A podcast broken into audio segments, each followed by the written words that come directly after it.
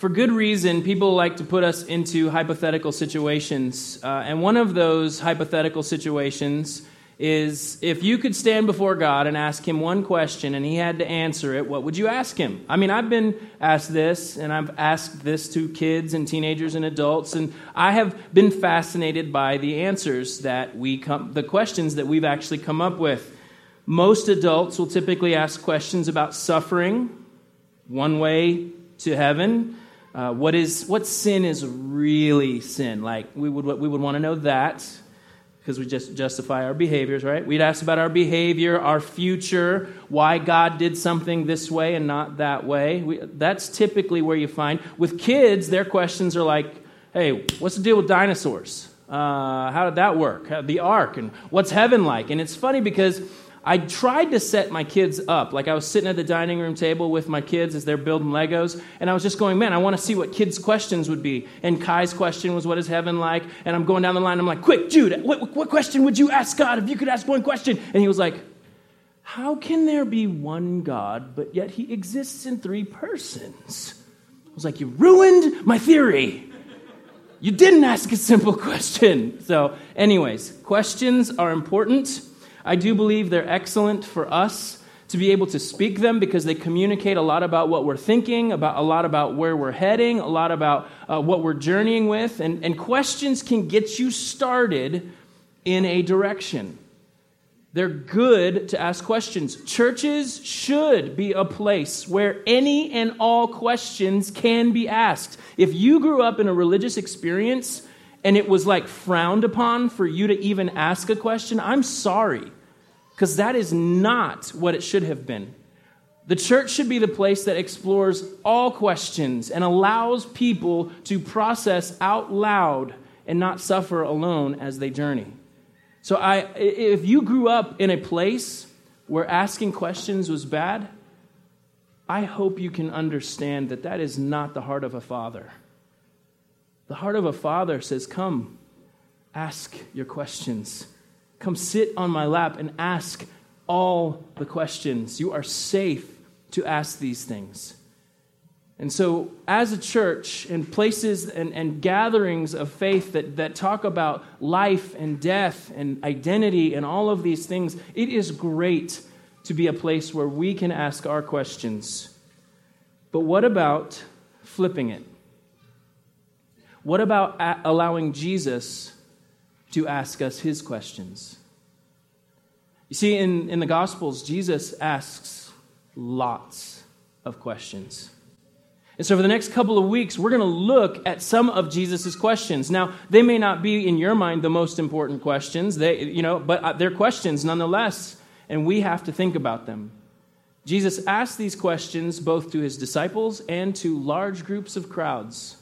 Either way, the words are recorded for us, so we have to think about them. They were meant for us to hear for this time in this place. Some of these questions we'll wrestle with, some of them we will pay attention to, some of them we will glance over, and some of them will set us off on a road for transformation. And so, the first question Becca presented this morning, I want everyone to look up at me. Everyone, look up at me. Look at me, right here. Can any of your worrying add a single moment to your life? Can any of your worrying add even a single moment to your life? God bless you guys. We'll see you next week. I'm just kidding, right? Man, if the sermon is short, Jesus can ask me questions all day long. Uh, but if you, if I know you, some of you I do, some of you I don't. I know that worry and anxiety is not just something that occasionally shows up, but it, you're gripped by it. And I do want to say this I, I, anxiety is a real thing. And if you're in a place where diagnosis and needing to seek further help is in your path, do it. If medication is in your path, take it. Anxiety and worry are a real thing, but we're talking about from the day to day, the person who is just always worried. Jesus gives us a prescription for curing our worry in the day to day. Can all your worrying add a single moment to your life? No, Jason, it can't, but right? Like that's what we say. No, I know I know it can't, but what's the what's the but for? Why the but? I know you sit on your butt. You're right. Worry is like a rocking chair. You've heard this. It will give you something to do, but it won't get you anywhere. Right? I heard one speaker say that a, a, a, him getting up and speaking costs him two nights of sleep. Two nights of sleep. One, because he's worried about what he's going to say, and the other is because he could have said it better. He's worried about that. I actually was watching, I can't remember what show I was watching, but I heard a guy who was talking about the dentist, and he hates the dentist so much that he double parks every time he goes to the dentist's so he can worry about that to forget about the pain. it's a good technique, right? I, I, was like, that's pretty, that's pretty slick.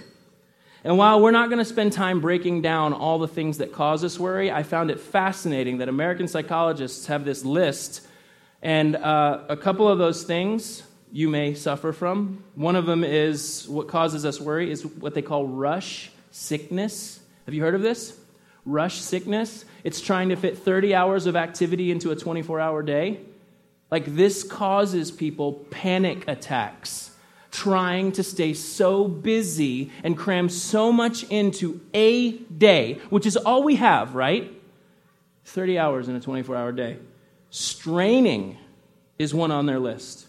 And by, the, by, by straining, what they mean is there are people who believe they're not where they should be yet in life. And so they double up efforts, triple up efforts, quadruple up efforts to get somewhere because they don't think they're where they should be yet. The third one was mobility. In a five year period in the United States, 75 million people uprooted and moved. 75 million people moving from new places, uprooting children, uprooting schools, uprooting communities, uprooting churches, and going. People always consumed with moving, with moving, with moving. It's, it's crushing us with anxiety and with worry. And the fourth item on that list was the threat of nuclear destruction. So there you go rush sickness, straining, mobility, and the threat of nuclear destruction. But again, Jesus asks us can all your worrying add even a single moment to your life? It's a good question. Jesus asked this pointed and humorous question in the midst of the greatest prescription known to cure our worried hearts the Sermon on the Mount. This question would have been processed by anyone and everyone that was sitting that day, walking by that day, journeying home that day. They would have heard, Can all your worrying add even a single moment to your life? The Sermon on the Mount is a beautiful portrait of Jesus. The more you read the Sermon on the Mount, the more you go, This isn't just about behaving, this is about Jesus.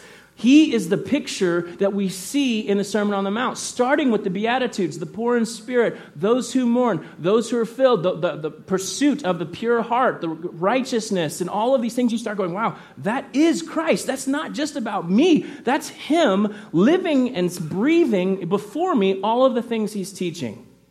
But then you start to see a new way of living described in the Sermon on the Mount. And for those of you that don't know, Matthew chapter 5 through 7 is this beautiful portrait, not of a people who will be in heaven, but a people who will represent a new kingdom here on earth. And when I say a new kingdom, that means we have a new king. And the kings and queens that are being dethroned because there's a new king is us. You and I, the reason people don't like this kingdom of God talk, it's because the kings and queens that God is coming after to remove us from the throne is us. And so you see Jesus open up the Sermon on the Mount with, Blessed are the poor in spirit. That doesn't mean those who walk around and go, Woe is me, I'm a terrible person, I failed, I'm awful, I'm this, I'm. No, it's, I'm, I don't got anything. The poor in spirit are the ones who stand before God and go, I don't have an ounce to stand on. I have nothing of my own. And Jesus says, The poor in spirit will be blessed because it's the kingdom of God that belongs to them. Those who would come before God going, I have nothing. I'm broken. I have, I have got to be emptied of me. This isn't us just getting rid of our physical stuff. There are people who are way more willing to, to denounce the physical stuff than they are to denounce themselves. Christ calls us to put everything down, put ourselves down, put the throne that we have built, the kingdom we have built, down because his kingdom has come. And the rest of the Sermon on the Mount is this beautiful portrait built on these empty people who have been filled by God Himself. The Sermon on the Mount is no small thing. In fact, I think we kind of go, ah, that's too high of a standard. That's too much. I don't think Jesus was serious. I think He was. But I think how we go about living the Sermon on the Mount, it's not up to us. It's not our own strength, but it is being filled by the presence of God. Every other word out of Jesus' mouth is built on these empty people. Before Jesus asks this question in Matthew chapter 6, he points out our treasure. He talks about the danger of storing up treasure here on earth because it's going to crumble. Whether moth eat it or rust or it gets stolen, it will, it, will, it will come down if it is built here on earth. And he talks about storing up treasure in heaven. And he says, where your treasure is, that's where your heart's going to be. And so worry is a treasure issue. What you treasure will either cause you to stand in faith or will cause you to worry. Worry is a treasure issue. Then he looks at the eyeball. And I love this little moment with Jesus is a fascinating moment because he starts talking about what we look at. And in the Jewish culture, the eyes and the heart have been known to steer the life. So, what you look at will cause you to, to run after. Your life will flow from what you are staring at. And Jesus talks about a lot, an eye filled with light fills the whole body with light, but an eye filled with darkness fills the whole body with darkness. And so he's saying what you look at really does matter. But then he talks, takes it to a whole nother level. He says that for those of us who are staring at something that is darkness and we think it's light, it will be worse for you. And that means that if you think money is what you should be chasing after, when God has clearly said we're to chase after Him, if you're like, money will be my God, it will be worse for you because you will think that that money will bring you life when it actually will cause you death. It's just like when Wiley Coyote and the Roadrunner, right? You guys remember them? They're the ones who, the, the Roadrunner would paint this beautiful, like, uh, uh, bri- uh, a bridge scene right on a rock and that coyote would be running full steam ahead right at that face of that rock, painted to believe that it is this beautiful cut through, and he smashes himself on the rock. Right? This is what Jesus is talking about with the eyeball. The eye matters. And seeing falsely is actually worse than being blind. See, pride won't let somebody admit that they're blind. Pride causes us in our blindness to go, No, I see clearly, and we trip over everything. And it ends up being worse. Worry is an eye issue. And lastly, right before Jesus speaks this question, he brings to mind our devotion. He says, Look, you can't serve one master over here and try and serve the same serve another master over here because you will end up loving one and hating the other, or loving this one and hating and despising this one. Worry is a devotion issue. And all we try and do is we try and fragment our devotion, and all it ends up being is really bad for us. A fragmented heart is a broken heart and a worrying heart. If we're saying partial commitment to God, partial commitment to my job, partial commitment to my family, partial commitment, we've lost it. And it will actually be worse for us because our devotion is fragmented. Worry is a devotion issue, which is why at Highland, one of our core values is full devotion to Jesus. Full devotion means just that full devotion. It doesn't mean that I, so, I show up on Sunday. That shows how fully devoted I am. No, it doesn't. Full devotion is in the morning when I wake up. My thoughts are God, your kingdom come. Your will be done on earth as it is in heaven. Everything that you see going on there, please bring it here. Don't let me miss it. Don't let me fix my eyes on things that are broken. Don't let my eyes look at the things that are actually deadly to me. Let me look at the light. Let me look at life. Fill me up. Full devotion, not partial. Whenever I've done, I have never had this happen at a wedding. I have never had when I'm marrying a, a, husband and a wife, as they stand there, I have never had either the bride or the groom say, I give you my part devotion. I've never had a bride or a groom turn and look to someone else and go, I'm going to love you as much as I love this person I'm making this commitment to. Ever. For good reason.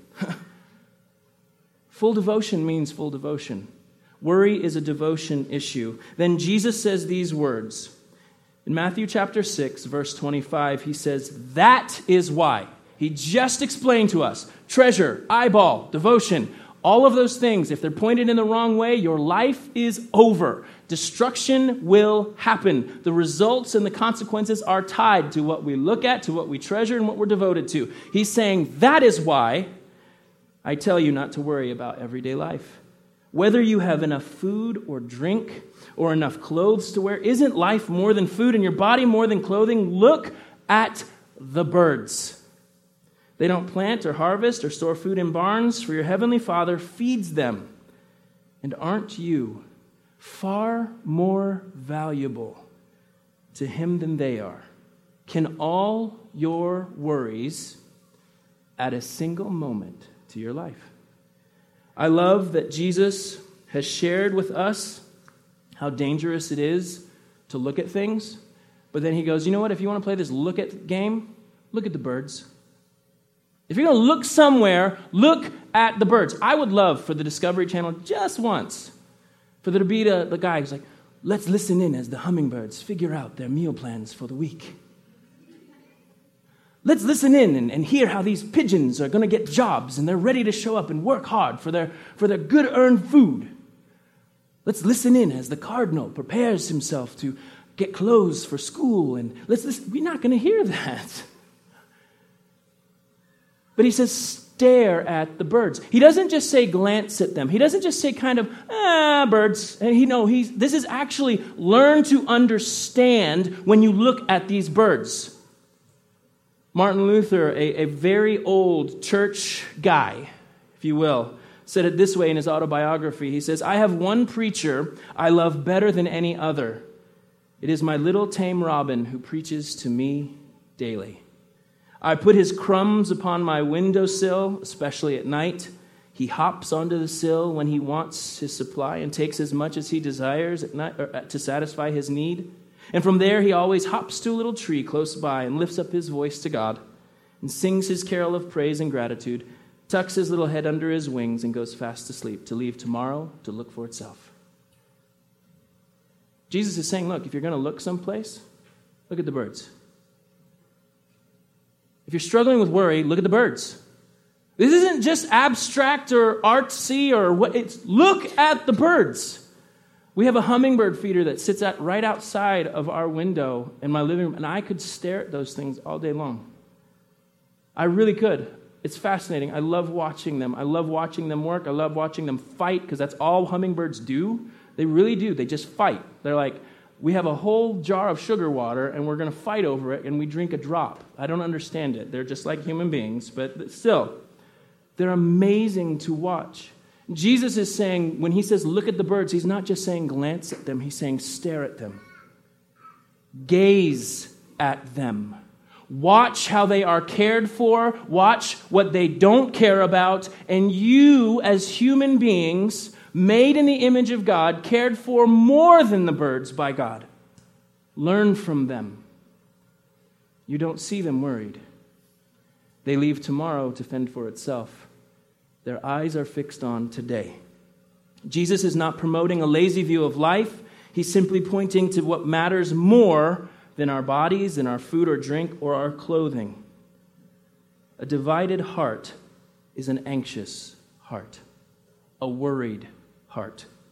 The body, food, clothing, these aren't just about basic needs. You and I, we live in America. Where our new churches are hospitals and our new pastors are doctors. We really do. How do we extend our life as long as we possibly can? How can we make this life last longer and be fuller? And how can I guarantee I won't get sick? And how can I make sure that I stay healthy and I don't do the wrong things? And we obsess over our health food choices, all of the, the rages that we find ourselves in, posts on Facebook, don't eat this. Well, those people who said don't eat this, they should eat this and this. I mean, it's just going bananas. And we obsess over these things and we get so anxious over them. Am I doing the right thing? Am I not doing the right thing? And we worry and we worry. Now, yes, take care of yourself. But if it's becoming a source of anxiety, it could be an idol. Clothing isn't just about what we're going to wear. Clothing has always represented through history relevance. So when I'm saying I'm worried about what I'm going to wear, I'm actually saying, do I matter? Am I going to have any relevance to anyone? Do I matter for anything in this world? Do I matter at all? Does anyone notice me? This is not just about putting on a shirt. This is about saying, do I matter in this life and will anyone know notice me if I'm gone?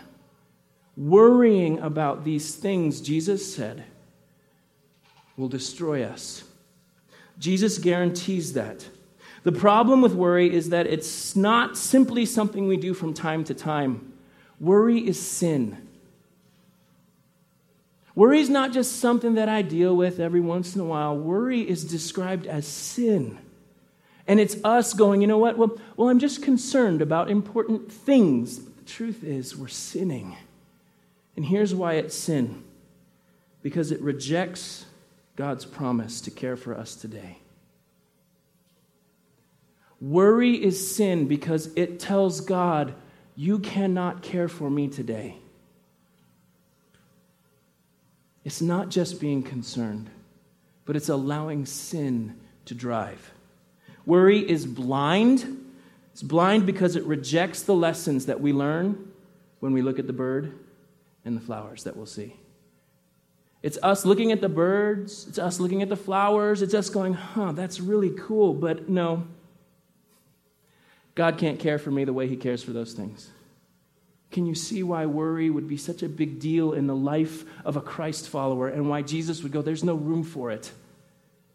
Because for those that are His, we know that our Heavenly Father will provide all of our needs. For people who don't know Him, for people who aren't running or looking at God or care about Him at all, yes, what should I eat? What should I drink? What should I wear? Those will be common questions. Those will be the questions that dominate the thoughts of people who do not trust God for their day to day. But for those that are His, we are consumed by another pursuit. Our pursuit doesn't look like what will we drink? What will we wear? What will we eat? Our pursuit is different because we know that our Heavenly Father can provide for all our needs today. Jesus continues in Matthew chapter 6, starting in verse 28. And why worry about your clothing? Look at the lilies of the field and how they grow. They don't do work or make their clothing. Yet Solomon in all his glory was not dressed as beautifully as they are. And if God cares so wonderfully for wildflowers that are here today and gone tomorrow, he will certainly care for you. Why do you have so little faith? So don't worry about these things, saying, What will we eat? What will we drink? What will we wear? These things dominate the thoughts of unbelievers, but your heavenly Father already knows all you need. Seek the kingdom of God above all else. Live righteously, and He will give you everything you need. So don't worry about tomorrow, for tomorrow will bring its own worries. Today's trouble is enough for today. So now you don't only look at the birds, but you look at the flowers. And the common denominator of both of those things is that God cares for them. And the greater truth that comes from that is He cares more for you. The greater truth of knowing that God cares for the birds and the flowers is that not only that God can care for you, but that He wants to care for you. I think sometimes we go, Yeah, I think He can care for me. I just don't know that He wants to care for me. The beautiful truth here is that He wants to care for His creation. Humanity, whether or not we're willing to admit it, was made to be cared for. I know we think, I'm a self made man, I'm a self made woman. No, you're not. You have a creator who had one thing in mind when he made you to care for you, to give you all you need. And that first and foremost need is him. Thankfully, he's free with himself. I want to care for you. This kind of life isn't just for crunch time or, or when things get hard or when things are difficult. This is an everyday, moment by moment thing. And when we are more worried about maintaining all the stuff that God has handed us, we have identified our idols. If we're more concerned about maintaining all the things than we are maintaining a relationship with God, then we have identified our idols. In Luke chapter 12, Jesus tells this, he, he's, he's speaking to all these people, and this dude just stands up and says, Hey, Jesus, tell my brother to split the share of my family's fortune with me. He's not doing it. And Jesus is like, Look, I'm not that kind of judge, but you need to be careful. You can't build your life on what you have. And then he tells this story about a farmer who's got all these crops, and he's like, I don't know what to do with all these crops. I know, I'll build a barn. I'll build a big barn, and I'll make it so it's so big that all my crops can fit in there, and then I will be happy. I'll sit back, I'll relax, I'll enjoy life. And then you hear God say to him, You fool, your life is over. Now, who will get all that you worked so hard for? And Jesus concludes with this word A person is a fool to store up earthly wealth but not have a rich relationship with God. The kingdom pursuit and pursuing God and His righteousness and everything else produces a calm heart in us simply because we see the one who made our hearts. When you catch a glimpse of the maker of your heart, who knows you better than you know yourself, you are able to face today with certainty Yet tomorrow, who knows? But today, I can face with certainty the things that I am certainly facing. What I know is right here, I can face because I trust that God cares for me more than He cares for the birds, and He cares for those birds greatly. Paul puts it this way when, when he's talking to Timothy in, in 1 Timothy chapter 6, starting in verse 9. He says, But people who long to be rich, fall into temptation and are trapped by many foolish and harmful desires that plunge them into ruin and destruction. For the love of money is the root of all kinds of evil. And some people, craving money, have wandered from the true faith and pierced themselves with many sorrows. That word pierce themselves is the word image is to run into something that pierces your flesh and then to keep running into it so that it goes deeper into your body. Like to keep pressing up against whatever has pierced you. That is the type of destruction the love of money causes us to run to. Self inflicted. And then he reminds Timothy of who he is in Christ and what Christ has done and to keep an eternal perspective. And he closes with these words in verse 17 Teach those who are rich in this world not to be proud and not to trust in their money, which is so unreliable. I love that. He would say that. Their trust should be in God, who richly gives us all we need for our enjoyment. Tell them to use their money to do good. They should be rich in good works and generous to those in need, always being ready to share with others. By doing this, they will be storing up their treasure as a good foundation for the future so that they may experience true life. And that's what we want, right? We want to know are we really living? Am I really living? Is, is what I've stepped into, is it real life or, or is, it, is it not? And in Jesus' eyes and in the kingdom perspective, laying up treasure in heaven becomes our primary goal. And it's not because we're doing good works to earn heaven, it's because we've been given a new way to live, and that is serving others. That lays a foundation to true life. Jesus said to seek first the kingdom, and that doesn't mean when you wake up you seek the kingdom for 10 minutes, then it's the worry express the rest of the day. It means every moment. The kingdom directs and drives and the king of that kingdom has my heart. Full devotion to Christ is the truest and fullest cure for worry over things that the world is consumed with. The one who already knows tomorrow He knows tomorrow. So I can face today with certainty. As the band comes and we close this morning and we, we take communion together, I think there is a danger with worry. And as we let something with no substance because it's in the future, right? A good question would be what were you worrying about this time last year? Do you know? Probably not. But we let something with very little substance, because we don't even know we're guaranteed tomorrow. We let it cloud our judgment. We let it block us from seeing the faithfulness of God's promises in the scripture and in nature. When we look at the birds, we go, oh, that's not, it doesn't matter. The birds, it, God can't care for me the way he cares for the birds. We look at his faithfulness in the scripture in Christ. We see what Jesus did on the cross for us, and we go, oh, that doesn't matter. He can't care for me today. And so we run to sin. We do what we can to meet our needs which is why worry would be so cutting and so hurting to the Christ follower. Could the source of all our worry be rooted in the reality that we have begun to trust the things that God has entrusted to us? Could the root of all of our worry be that we have made idols out of the gifts God has given us?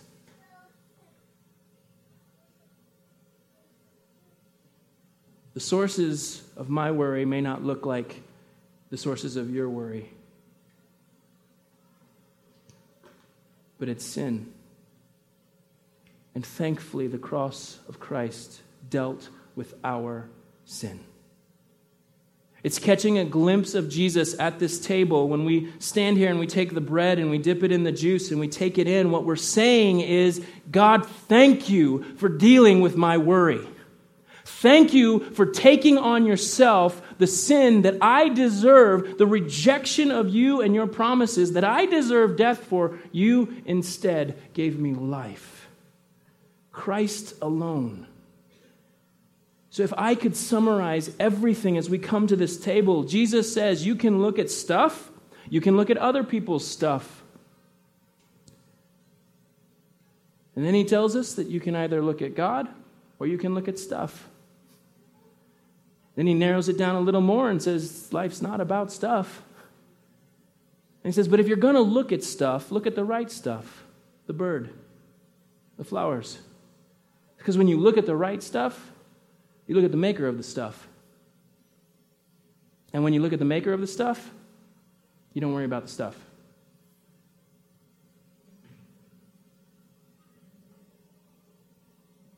Every morning, that's the choice. Stuff or the maker of the stuff. And the result will either be faith or worry. So as we come this morning to the table, to the bread, to the juice, to the body, to the blood of Christ, we take it in, we remember that Christ died because I'm a worrier. He took my sinful worry upon himself, who had no worry innocent, dying for the guilty. May we come to this table thankful this morning. Father, truly, can any of our worry add even a single moment to our lives? The answer is no. You knew that. But God, I pray that if they're the idols in our lives that we're chasing after, God, if it's a treasure question, an eyeball question, a devotion question, help us see why you should be the treasure, why, why our eyes should be fixed on you, why our devotion can be fully yours and doesn't have to be divided. And Lord, you will help us deal with today as today is here. Tomorrow, if it comes, you'll give us new mercies. We get that promise in the scriptures, but we don't even know if tomorrow will come. So don't let us build our lives on, on ideas and thoughts that we have might happen. Let us see you for who you are, and we can trust you for today. As we come to this table, Lord, we say thank you. Thank you for, for taking my worry upon yourself. You who had no worry because you alone hold the future. You took it on yourself and made it possible for us to have right relationship with you, our first and foremost need. It's in your name we pray. Amen.